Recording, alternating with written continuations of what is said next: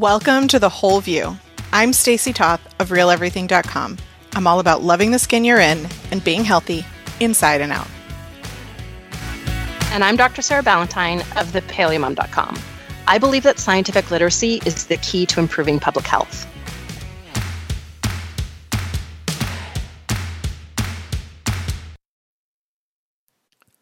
Welcome back to The Whole View. This week we're talking about one of my favorite topics and something we've been exploring a lot more um, lately, which is the definition of health. What is health and how do you measure it? Because, spoiler alert, the answer is not B M I. Super, super. It is also not six-pack abs. Right. Um, not that those things preclude you from being healthy, but they also don't define health. So before we get into all that, just to introduce ourselves to our new listeners, I am Stacy Toth. I've had a twenty-year career in federal regulation from varying degrees. Um, and my life really changed when I realized what I put in and on my body affected my health. So we're going to talk about that today. Um, But my career now focuses on what I call non-toxic living, um, both inside and out. And emotional health and well-being will be another thing we talk about today, because I feel like that's really a missing component on how a lot of people measure health. Yeah. How about you, Doctor Sarah? Um, oh, I thank you all. Um, so my name is Doctor Sarah Ballantyne. I have a medical research background, and I actually, you know, was really struggling with over a dozen different diagnosed health conditions um, and trying to balance that with an academic career. And I ended up taking time off of my career in order to focus on my own health. And that brought me to a whole new field of research that really helps to inform what a healthy diet and lifestyle is that Uh, I realized isn't actually being effectively communicated to the public. And so in my own health journey, I ended up sort of accidentally um, creating a new career for myself, which is uh, I sort of think of myself as a science translator or uh, maybe as a bridge, um, like the person who reads what all of, you know, the wonderful scientists are discovering about human health in their labs, and then taking that information that is, you know, written in scientific journals and using lots of jargon and writing that without dumbing it down, um, but writing that in a way that is accessible language for the average person so that we can take these discoveries that may may not make their way into your doctor's knowledge base for five, ten, or even twenty years and kind of fast track it. So we can go straight from what the researchers are discovering about nutritional sciences, about human biology, human physiology, and bring that actionable information into our day-to-day lives as efficiently as possible while being completely grounded in the scientific research. We're very science-focused here, and um, while lately we've done a lot of deep dives into the science of food, lifestyle factors, hormones, specific nutrients, all that kind of comes together in a basic philosophy of health, right? Like the whole reason mm-hmm. that we talk about these things are not because we want you to get Beachbody ready or whatever that, and I'm using quotation marks there because um, sarcasm, but um, it's because we want you to be well. We want you to feel full of joy and energy and other ways that we define or measure health. So before we jump into the science and all that, I do want to give a little perspective and bias. First of all, neither one of us are medical professionals or giving you medical advice. This is for you to become educated and empowered with information that you can take to your medical professionals or that you can continue to do further research and um, make adjustments to your own life accordingly. For me, this has been a very long journey. I have battled with weight my whole life. I mean, when I was a tween, like not even a teen, I went to um, what I affectionately, not affectionately, refer to as Camp Shame, which was um, basically a place for fat kids to lose weight. And it really propelled me into a, a, a lifetime of yo-yo dieting, of gaining and losing hundreds of pounds throughout the course of my adult life.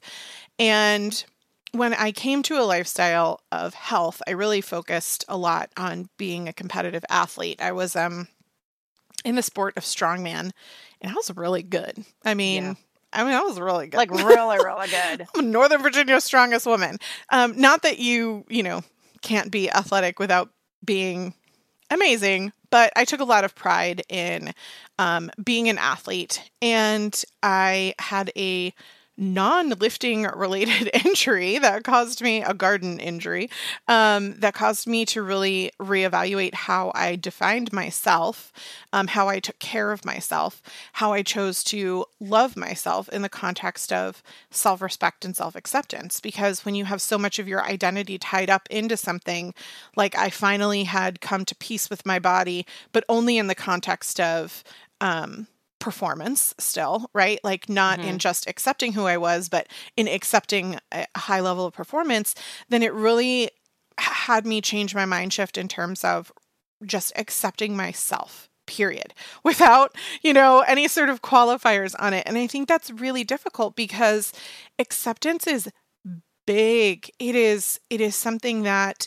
our cultural belief systems, our society, media, marketing, everything has built around us not accepting ourselves. Because when we believe that we are less than, or when we believe that we are imperfect, when we believe that we just need to do this one thing to feel good and to feel happy and to, you know, love ourselves, that's how companies sell billions of dollars of products to us, because they're encouraging you to change. And it's a lot less effective to convince someone to change if they already accept who they are. So some of the things that I think um, that I think of when I think about this concept are um, that beach body, right? Yeah. That that thin, skinny, bikini example of what people will then claim is health and self-love. And it's not to say that if that is you, that that is a bad thing. It's just not who you are. It's not the only thing. When you accept yourself, like, will you accept yourself when you're forty years older and things are sagging and not looking so good, right? Like, it's figuring out who, who and what that, um, that looks like for you. And on the opposite end, for me, when I was lifting, it was about being jacked. It was about being ripped. It was about getting my pump on. It was about how much I could lift, right? And um, as much as those things are really great, it's also, again, if that is the measure by which you're focusing your attention, and, you know, you have this like G I Joe mindset of um, that's what health looks like, that's not realistic for health. First of all, um, um, we see all the time professional ripped athletes have um, heart attacks or different kinds of things because it can yeah. be a burden on their bodies. But um, it's also not realistic for most people, right? And so pe- you're you're going to be sold to to try to change. And then then we get into the real kind of toxic mental mind games that I think people play in terms of, you know, Botox, which we have a dedicated show on if you want to go listen to, but is a literal toxin that you're putting into your body in order to look better, you know, um, or being sold to things like collagen fillers, hair extension, liposuction. I mean, I think of like the lash serums that have caused people to go blind, and people continue to buy them in the hope that they're not the one that goes blind. They're the ones that get long lashes. Um, and again, it's not to say that if you're doing any of these sort of things, I mean, I see people with hair extensions and I'm like, oh my gosh, that looks so amazing.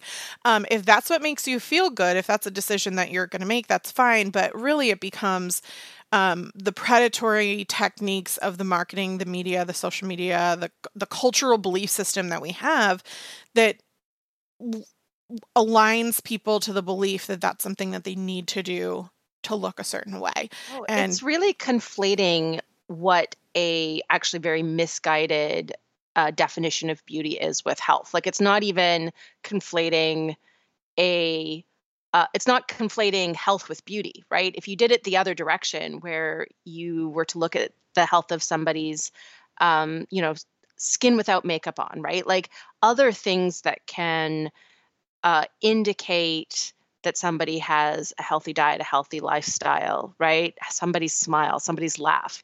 If we were to conflate those things with beauty, if we were to say that that look of health is beautiful, rather than saying, you know, we want somebody to be, you know, that to be on a magazine cover, you need to be underweight and um, and have all of these manipulations done, these cosmetic procedures done in order to fit this like Barbie doll type stereotype. And that's what we're going to call beauty. And it's so pervasive and and really harmful. And not at all a definition of health, which I think is such a good point to kind of like get back to, right? That um, I think there are definitely things, and we'll talk about them, like, for example, clear skin, that could be um, an indicator of health. But, you know, Botox is not, that's not, no. that's not leading to health in any sort of way, but it's something that um, really that area of beauty and health has become so muddy that it's like not even, it's not even clear anymore. And the other yeah. thing that I see so often, it drives me nuts online, especially, are these like teas and weight loss products uh, that are nutrient or the, depleting. Or the, the, the bowel cleanses. Yes. The, yeah. And what it's doing, well, so some of these, I guess I can't make a, you know, blanket statement, but what a lot of these products are doing is acting as a laxative to flush mm-hmm. food um, from your system. And if you're not properly digesting what's in your body, that's actually health harming. So these teas, these weight loss products can be a negative detriment on your health, where you think to yourself, oh, I'm doing a health promoting thing by losing weight. But it's not, it's this contrived circle where it's not actually good for your health at all. And people are using weight loss as a justification to um, harm health, so to speak. So this belief that thin is healthy is just wrong. We're going to get into some of that a little bit today, but I do want to point everybody to, um, we did a really in-depth show on the science of this in episode four twenty-one. And we really went deep into the science of um, not just Um, how, for example, the B M I chart is actually more wrong than right when we assume that thin people are healthy and overweight people are not. But we also go into a lot of other things that make up the wellness and the health of um, especially overweight people, and how yeah. this negative mindset and this circle that we have culturally is actually leading to the detrimental health of the an overweight classification of people more so than potentially the weight itself, and how the science supports so much of this. But what we see is that doctors are not reading it, reading into and up on this information, and just perpetuating this cycle. Yeah. So one of the things that I mentioned in our intro is um, that's worth sort of emphasizing right now is that there's a really big lag between when something is discovered in the scientific literature, right? The uh, uh, researcher in a lab makes a discovery that's really relevant to, say, dietary recommendations or lifestyle recommendations or how we treat certain health conditions. And different, you know, different areas of the world will have a sort of a different lag time. Um, so for example, in Europe, the lag time is typically about five years between when um, something really important is discovered by scientists before it's actually applied by doctors. In America, that lag time can be as much as twenty years. Um, so, for example, for a long time, we've understood that uh, your cholesterol that you eat, like if you eat the cholesterol, you know, eggs have, for example, a fair amount of cholesterol in them. Um, we've known for a really long time that the cholesterol you eat does not become the cholesterol in your blood. Um, so the, you know, bad lipids in your blood, those are actually related to uh, some more inflammatory fats in your diet, for example, omega six polyunsaturated fats that we're getting from soy oil, canola oil, safflower oil, corn oil, right? All of these industrial seed oils that are oxidized, right? They're, you, you don't smush corn and get oil out, for example. Like it's a it's a big industrial process that uses high heat and pressure and solvents to get that oil out. And that that makes a difference in terms of how that fat impacts our health when we consume it. Um, we understand that cholesterol is related to high refined uh, carbohydrate, high sugar intake, right? Drinking sodas. We know that it's related to stress and lack of sleep and insufficient exercise. Um, and actually, the cholesterol in eggs is not it, right? So for a long time, if you had high cholesterol, your doctor would say, well, stop eating cholesterol. Um, and it turns out that some of the foods that were eliminated on these sort of like low cholesterol diets are actually some foods that can actually reduce risk of cardiovascular disease. Uh, eggs kind of have mixed data. They're probably not the best example from, from that perspective, but there's a lot of foods that contain fats that were sort of demonized, and this started in the seventies and eighties, that we know now, you know, in the context of a nutrient-focused diet, Are, are really helpful. And so I think that, you know, this really leads itself into the way that a doctor measures health. You know, a doctor has a really amazing expertise that we can take advantage of, but their expertise is in diagnosing and uh, treating disease. It's not necessarily in measuring health. Um, and so a, a doctor, when you go for your annual exam, you know, a doctor is going to do, uh, they might do some blood work, right? So they'll look at your cholesterol. Um, they might look at something like fasting blood sugar and insulin, and then they'll take your vitals, right? So they'll look at heart rate, respiration rate, blood pressure, body temperature, and they'll do an exam. And um, they'll look at your general appearance. They'll listen to your heart and your lungs. They'll do a head and neck exam. They'll do an abdominal exam. They might do a neurological exam, right? Testing your reflexes. They might look at skin. Um, they will look at, right, extremity exams. They'll test your, right, how strong is your pulse in your ankles and your feet. Um, there's also the sort of male and female uh, specific exams that be part of that annual physical. And if uh, all those things come back as not abnormal, right? So, so, hey, you don't have a heart murmur, right? Or your reflexes are normal, um, or you don't have sharp abdominal pain, right? Like your, your cholesterol is not through the roof and your blood pressure is within the normal range. Um, then you will get defined as healthy. And what it really is, is it's not just that it's a lack of disease equals health, which I think is, is, again, sort of misleading, right? So lack of disease is kind of different than saying healthy.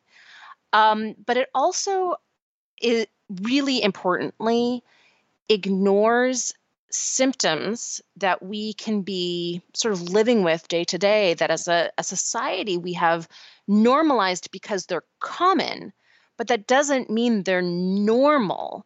Um, and these symptoms can be everything from, right, general fatigue, headaches, um, really common skin conditions like acne or eczema or rosacea, gastrointestinal symptoms, right? So uh, constipation, uh, a propensity for diarrhea or flatulence, um, having reflux or, or uh, belching, bloating, those things are not going to show up as a problem on an, a normal abdominal exam in a normal physical, um, joint and muscle aches, or general feeling of malaise, or just being easily irritable. These are things that we either attribute to aging or stress, or even I just need to type um, sentiments, right? I just need to work out more or lose ten pounds or eat more fiber. And we tend to, we tend to see these symptoms as signs of we're doing something wrong. Um, and then also at the same time, ignore those types of symptoms. I mean, often we wouldn't even think to mention these things to our doctor at an annual physical because they're just, they're, they're day to day, they're all the time, and they don't stop us from, you know, going to work or going to the gym or whatever it is, right? Picking the kids up from school. And so we just kind of live with it. And those types of symptoms indicate that there's at least room for improvement in terms of health, right? At the very least, they indicate something's not quite right. There's a hormone out of balance.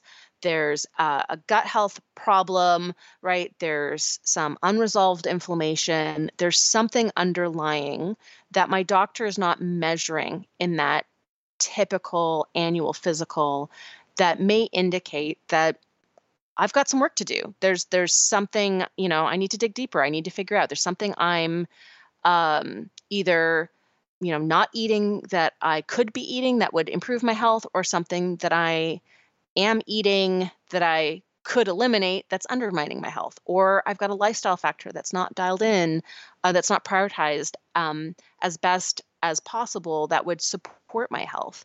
And so while the doctor really is looking for, is there something to diagnose, right?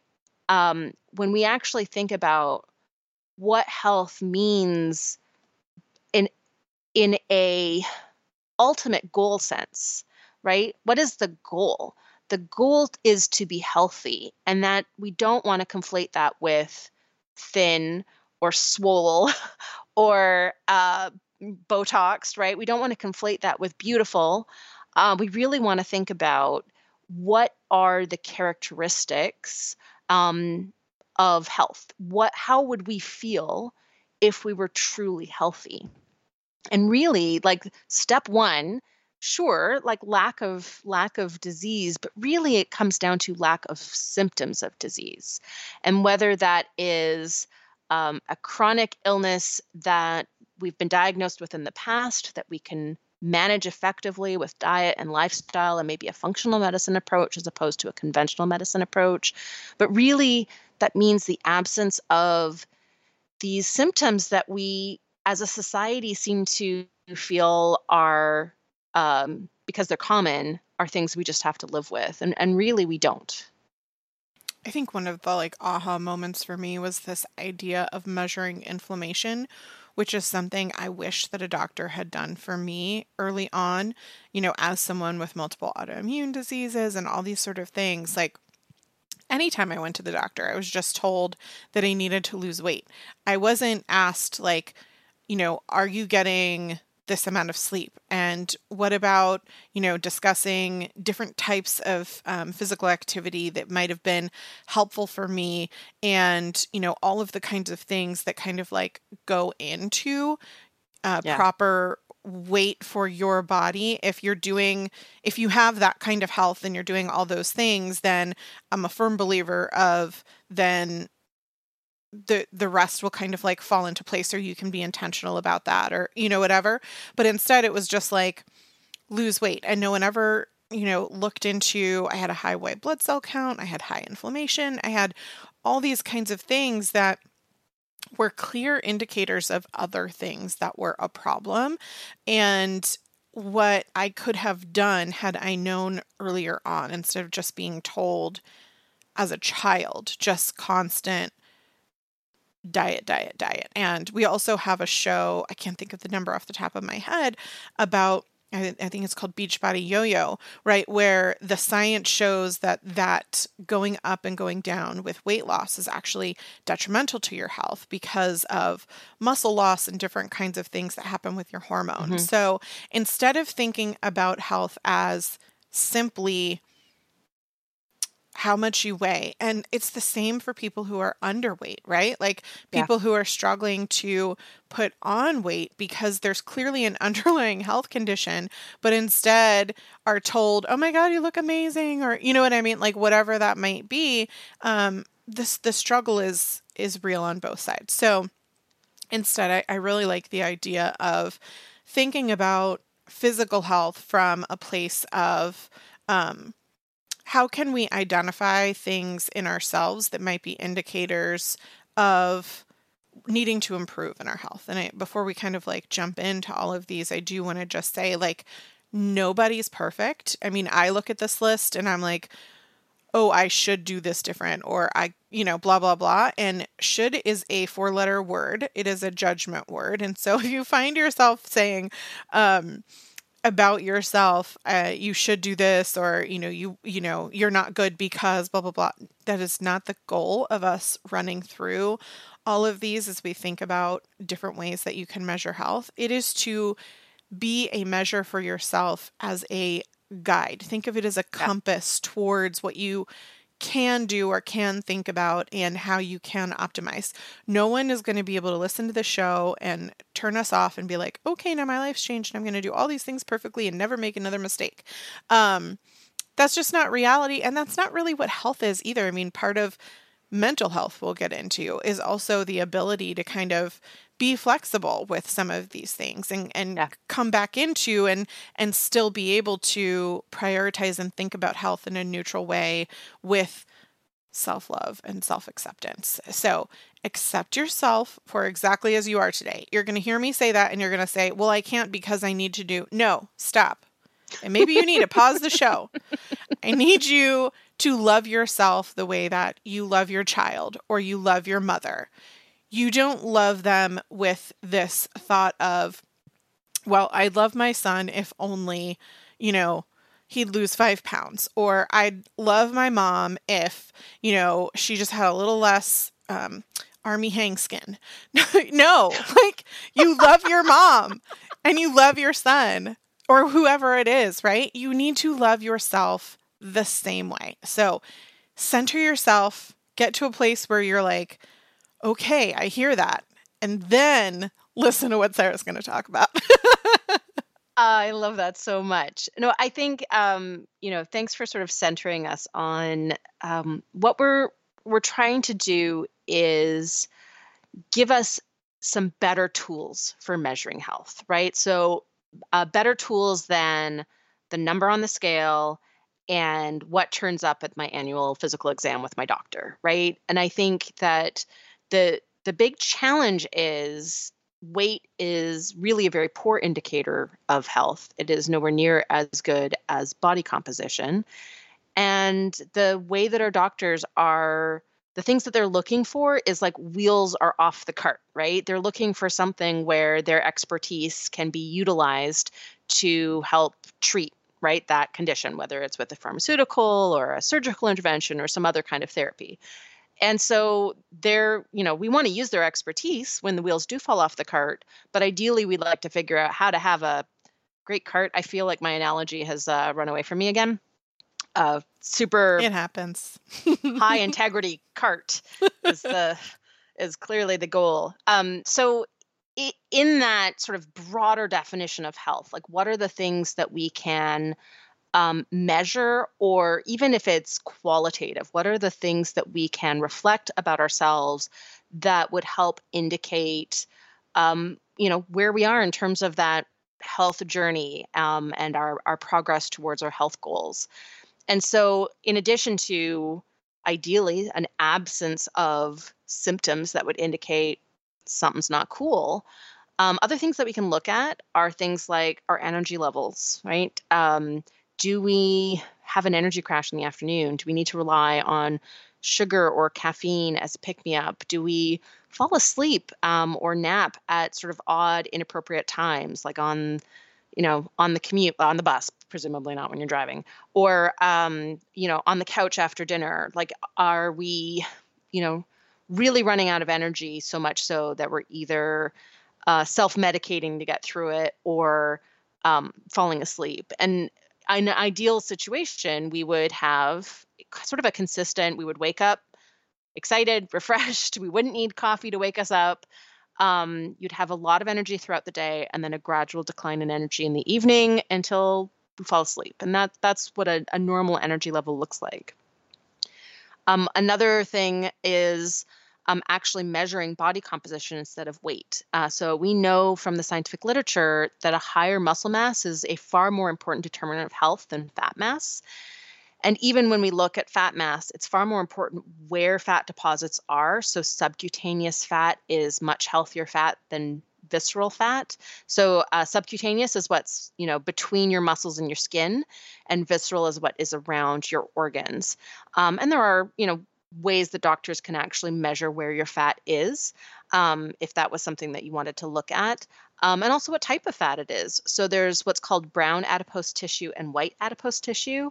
Brown adipose tissue is very healthy. It generates heat. It it has a it has a completely different sort of uh, hormone signal and inflammation signal in the body than white adipose tissue, um, and so what type of fat and where the fat is, is also important, and more important than how much there is. And so looking at body composition can give us a sense, and it's going to typically reflect things like activity. And I think that um, craving activity um, or maybe just enjoying activity can be a really great indicator of health. And that can be as simple as wanting to play outside, um, wanting to uh, go do something on the weekend that's going to involve walking around, right? Going to tour a farm or going for a hike.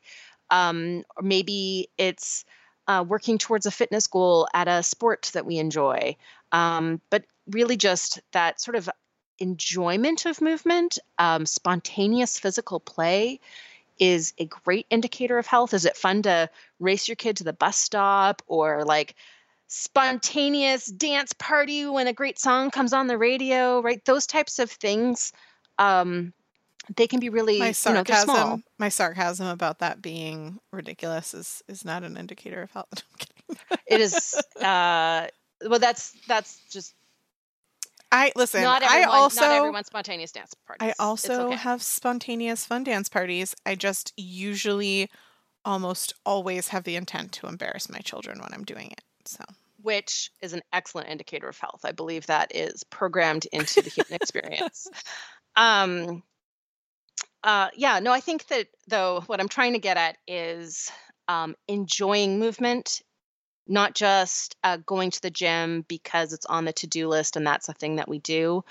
Um, and not just going to the gym because we like the social atmosphere or we like how we look when we work out, but actually enjoying the activity itself. Um, and it's also worth mentioning that it's it's normal uh, when we've been sedentary for a really long time, um, whether that's, you know, sitting all day at work or watching an extra long movie on the couch. Um, It's normal to feel physically crummy after that. Um, and that can also, right, be an indicator of health, that that sort of feeling like, oh, I've been sitting too long, I need to get up and move around. Um, that is a, a normal, healthy uh, feeling. So all of those things can help indicate health. Um, I think that sleep quality is a hugely important indicator of health. Um, you know, ideally, we would fall asleep quickly and stay asleep all night. We would be getting enough sleep. Uh, we would wake up feeling refreshed and energetic and not need coffee first thing in the morning. Um, and so sleeping, right, we know that getting enough sleep and getting good quality sleep and sleeping on a regular routine are contributors to health, but we can also use the quality of our sleep as an indicator, because our sleep quality reflects the quality of our diet, uh, how stressed we are, how active we are. It's a really good way of sort of looking at how dialed in all of these other inputs to health are. And I think the last really good indicator for physical health is what my uh, my, my functional medicine doctor refers to euphemistically as a sense of well-being, which has got to be the best euphemism in the world. Um, I'm I'm blushing. It's okay. You're blushing already. Uh, he means libido is what he means. Um, and uh, it really is, you know, an indicator of hormone regulation. Um, other good indicators of hormone regulation, um, besides libido and like wanting and enjoying sexual relations, whether that's with a partner or by ourselves, um, another really good indicator would be regular menstruation. Um, pr- provided you're, you know, pre-menopausal and, um, and a woman. Um, but those, those things can be good indicators of everything else, because the hormones that are regulating our cycles, um, and regulating libido are also impacted by things like inflammation, nutrient dense diet, sleep quality, stress management, activity, all of these things that we know are foundational for supporting health. I think these are really good for me as we have kind of gone through this journey over the last couple of years. Another thing that's really been highlighted for me is the idea of health is beyond just the physical aspects that we've talked about, whether it's, you know, from hormone regulation to inflammation to digestion, all of these things go into it. But just as important is mental health. And I know for yeah. me, one of the first symptoms of an autoimmune flare or um, other kinds of um, conditions that I have is brain fog. It's like, it's the first thing that I notice when things are kind of askew for me is this, you know, lack of ability to um, be as sharp as I would normally feel. And so I I would argue that mental health is just as important um, a way to consider measuring your health, because there's a lot of things that go into the brain. The brain is not like by itself. It is it is the conductor, right? Like it is. Yes. yes. No, I I one hundred percent agree. So, um, you know, expanding beyond signs of physical health, I would put Um, a, a big checklist under the mental health column. Um, and on that, I would include mental clarity, um, good problem solving skills, good working memory. So that basically is the opposite of like brain fog and cognitive challenges. I would also include like balanced and proportional emotional responses. So, um, you know, it's okay to get angry when something aggravating occurs, but you want the anger to be proportional to the aggravation, um, and not like a crazy overreaction. Um, that whole like uh, having to regret something after it happened because you realized your emotional response was disproportional to the thing is not it's not a good situation, and it's also like it's it can be viewed as again sort of an indicator of maybe that's inflammation in the brain or or uh, dysregulated hormones or something affecting gut health or, um, you know, mental health challenge that hasn't been appropriately addressed. So I would put that in that list as well. I would put the ability to communicate effectively. There's, of course, like whole courses that you can take to learn how to communicate. Um, but I think that uh, communication requires a, it requires all of these other uh, sort of cognitive um, bits and pieces to be aligned, right? So it's, like it's really all I can do to think about Batman, like yelling in someone's face, swear to me. Like, yeah, that's if, not, if that's how life feels for you right now, it's um, something to think yeah, about. Definitely mental health challenges that have not been addressed. Um, so, Uh, yeah, I mean, just a almost just a commitment to being able to communicate, right? That would indicate, um, you know, a, a mentally healthy state. I would say just, you know, the the the baseline being generally happy and enjoying life. That doesn't mean happy all the time. That doesn't mean life is always awesome. Um, but but that being. that being the default, and then everything else swinging up or down from there um, is a great indicator of health. I think also, Stacy, you mentioned flexibility. I would add to that sort of an ability to cope with um, events that are not according to plan in ways that are prostruct- uh, productive and not destructive. Um, I would add enjoying play, engaging with others, um, enjoying um, building relationships, whether that's with, um, you know, a partner, uh, family members, friends, pets. Um, and I would also add being okay being bored. I think one of the things that our sort of modern society has taught us is that we need to be entertained at all times. We carry the world on these little tiny rectangular devices in our pockets. And um, and as soon as we're by ourselves, we tend to, you know, pull out our smartphones and, you know, whether read the news or, you know, doom scroll or, uh, you know, connect on social media with a family member or play a game.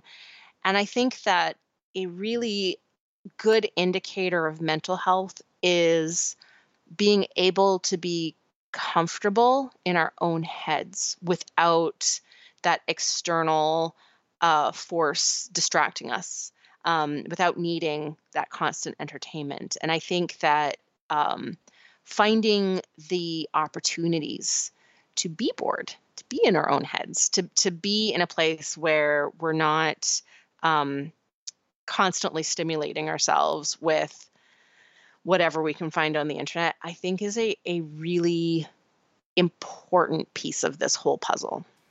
I would wholeheartedly agree. Um, one of the things that I learned uh, through being a foster parent is how much trauma hides.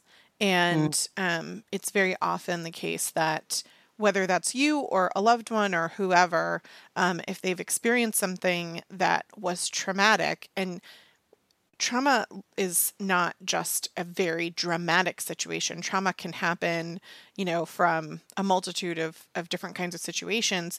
If um, someone is not okay with being bored, it's often because when they get to that place where they are alone with their feelings, they don't like what they're feeling. And so yeah. they use like crutches or different things to avoid it. And stimulation, um, like you mentioned, you know, whether it's a smartphone or, you know, immediately needing to be in the room with someone else all the time, not being able to be by yourself, like all of that kind of stuff can be crutches to avoid um, that alone activity or being in their own head, so to speak. So I'm I'm really glad you brought that forward. And then I think there's a lot of other kinds of crutches that people use mm-hmm. towards all of these activities, right? And so you might say to yourself, like, oh, I have great energy. But then I would ask, like, do you find that in the afternoon you're giving yourself some sort of boost, right? Are you are you yeah. self-medicating, as Sarah said, with um, caffeine or sugar or refined carbohydrates in some sort of way? I mean, having an afternoon whatever sometimes is not what we're, we're I'm not here to tell you that like you can't ever have a cookie. Um, it's just that if you're having a cookie every day at three o'clock, um, that could be that you are self-medicating. And also, is that cookie contributing to your health if you're having it every day at three o'clock? um, but I think that there are a lot of different kinds of um, crutches that people can have. Um, For sure. And another one that we haven't really talked about that's big for me, um, having come from not being a healthy person in my youth, is um, smoking, drinking, and recreational drugs. And all of these are, are different ways to avoid kind of the mental health stuff that we've talked about and are detrimental to your physical health as well. And so, you know, again, sometimes we're we're stressed parents, especially now these days in quarantine and all that kind of stuff. Like maybe you're having more glasses of wine where, you know, two glasses of red wine a week can, the science has shown, can be helpful from an antioxidant perspective. But if you're having like two glasses a night, that becomes something that can be really detrimental to your health and, and a burden on your liver to detoxify the other things that are in your life. Um, So I think, um, you know, we talk big picture a lot about foods um, and all of those kinds of things. We can't like get into all of that today. But when you're thinking about foods, definitely um, think about the foods that are helpful and healing for you, right? Like the foods that um, help my health, the foods that energize me, the foods that help me feel my best are not the foods that necessarily give me um that oxytocin rush when I eat them, like ice cream and cake. But it's more the foods that like nourish what I call like nourishing my soul. Like a cup of soup um, really just makes me feel, it's like a warm hug. And I think that it feels that way for me because my body responds so well to it, you know? Yeah, I would actually... You know, one of the things about um, sort of healthy diet and lifestyle choices is they tend to make each other easier.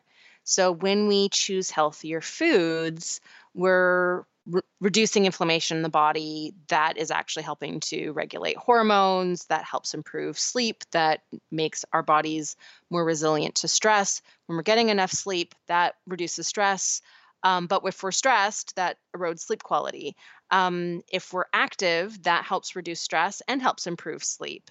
Uh, when we're too sedentary, that's a stress. And so I think that, you know, one of the things that is really helpful when we think about how the need for crutches or having to like muscle through, right? Like I really want that three p.m. cookie, but I'm not going to have it because I have all this willpower, right? The need to use willpower to um, abstain from something that we've determined uh, you know, is a, a choice that we don't want to make because it isn't as healthy.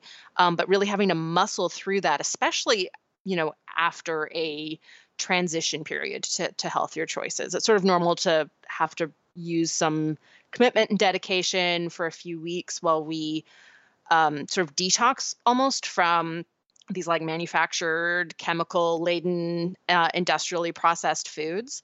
But once we're, you know, making overall more healthier choices than not, they actually help make each other easier, um, which decreases the need for crutches or willpower. So it's it's a really good indicator of sort of that that whole, you know, twenty thousand foot view of both physical plus mental health, because they really are the intersection of the total of all of those healthy choices that we're making. Um, and just even just needing, right, even when the crutches that we're using are healthier choices, um, you know, I'm going to go for a walk at three p.m. when I'm, when I have my energy crash, even when we can find better coping strategies, um, it still helps to really reflect on, like, what is the underlying thing? Well, the underlying thing there is that my energy crashed at three p.m. and I'm trying to find a way to address that. But my energy crashing at three p.m. is an indicator that there's some work that I can do around sleep or stress. Um, and maybe that work I need to do is change my meal timing or my meal composition or my bedtime, or add maybe that three p.m. walk is perfect because it's going to help reduce my stress because I'm going to go walk in nature. There's a lot of reflection in terms of the interconnectedness of our diet and lifestyle choices and how they really sort of overlap and work together to contribute to our health. And that's where crutches and willpower become a, a really great sort of overall indicator of something not being dialed in. They're not necessarily super specific. They're not going to say, well, if I crave caffeine, then it must be my stress level that's the problem. We can't necessarily always draw that one-to-one correlation between what type of crutch we're choosing or what type of craving or um, appetite stimulant we're experiencing. But at the same time, they're a really good sort of overall measure of just, you know, where we are. What what is the sum total of of the choices that I'm making, and is that sum total um, contributing to my health, or or do I need to put more choices into that like healthy pro column and fewer choices into that uh, minimize con column? I think that is such a good perspective. I love the idea of like even the um, walk at three p.m., which feels productive and healthy. Like if that's what you're doing in order to kind of like boost your hormones, or, you know, I, I know for a lot of people, for me, it was like lifting or, you know, um, kind of CrossFit like activities in the mm-hmm. evening would give kind of a boost of energy. But if that's what you're doing in order to get through, like, what does that mean and how can you work on it? I, I love thinking about a crutch as even kind of a positive thing for your health, but how is it applying to you?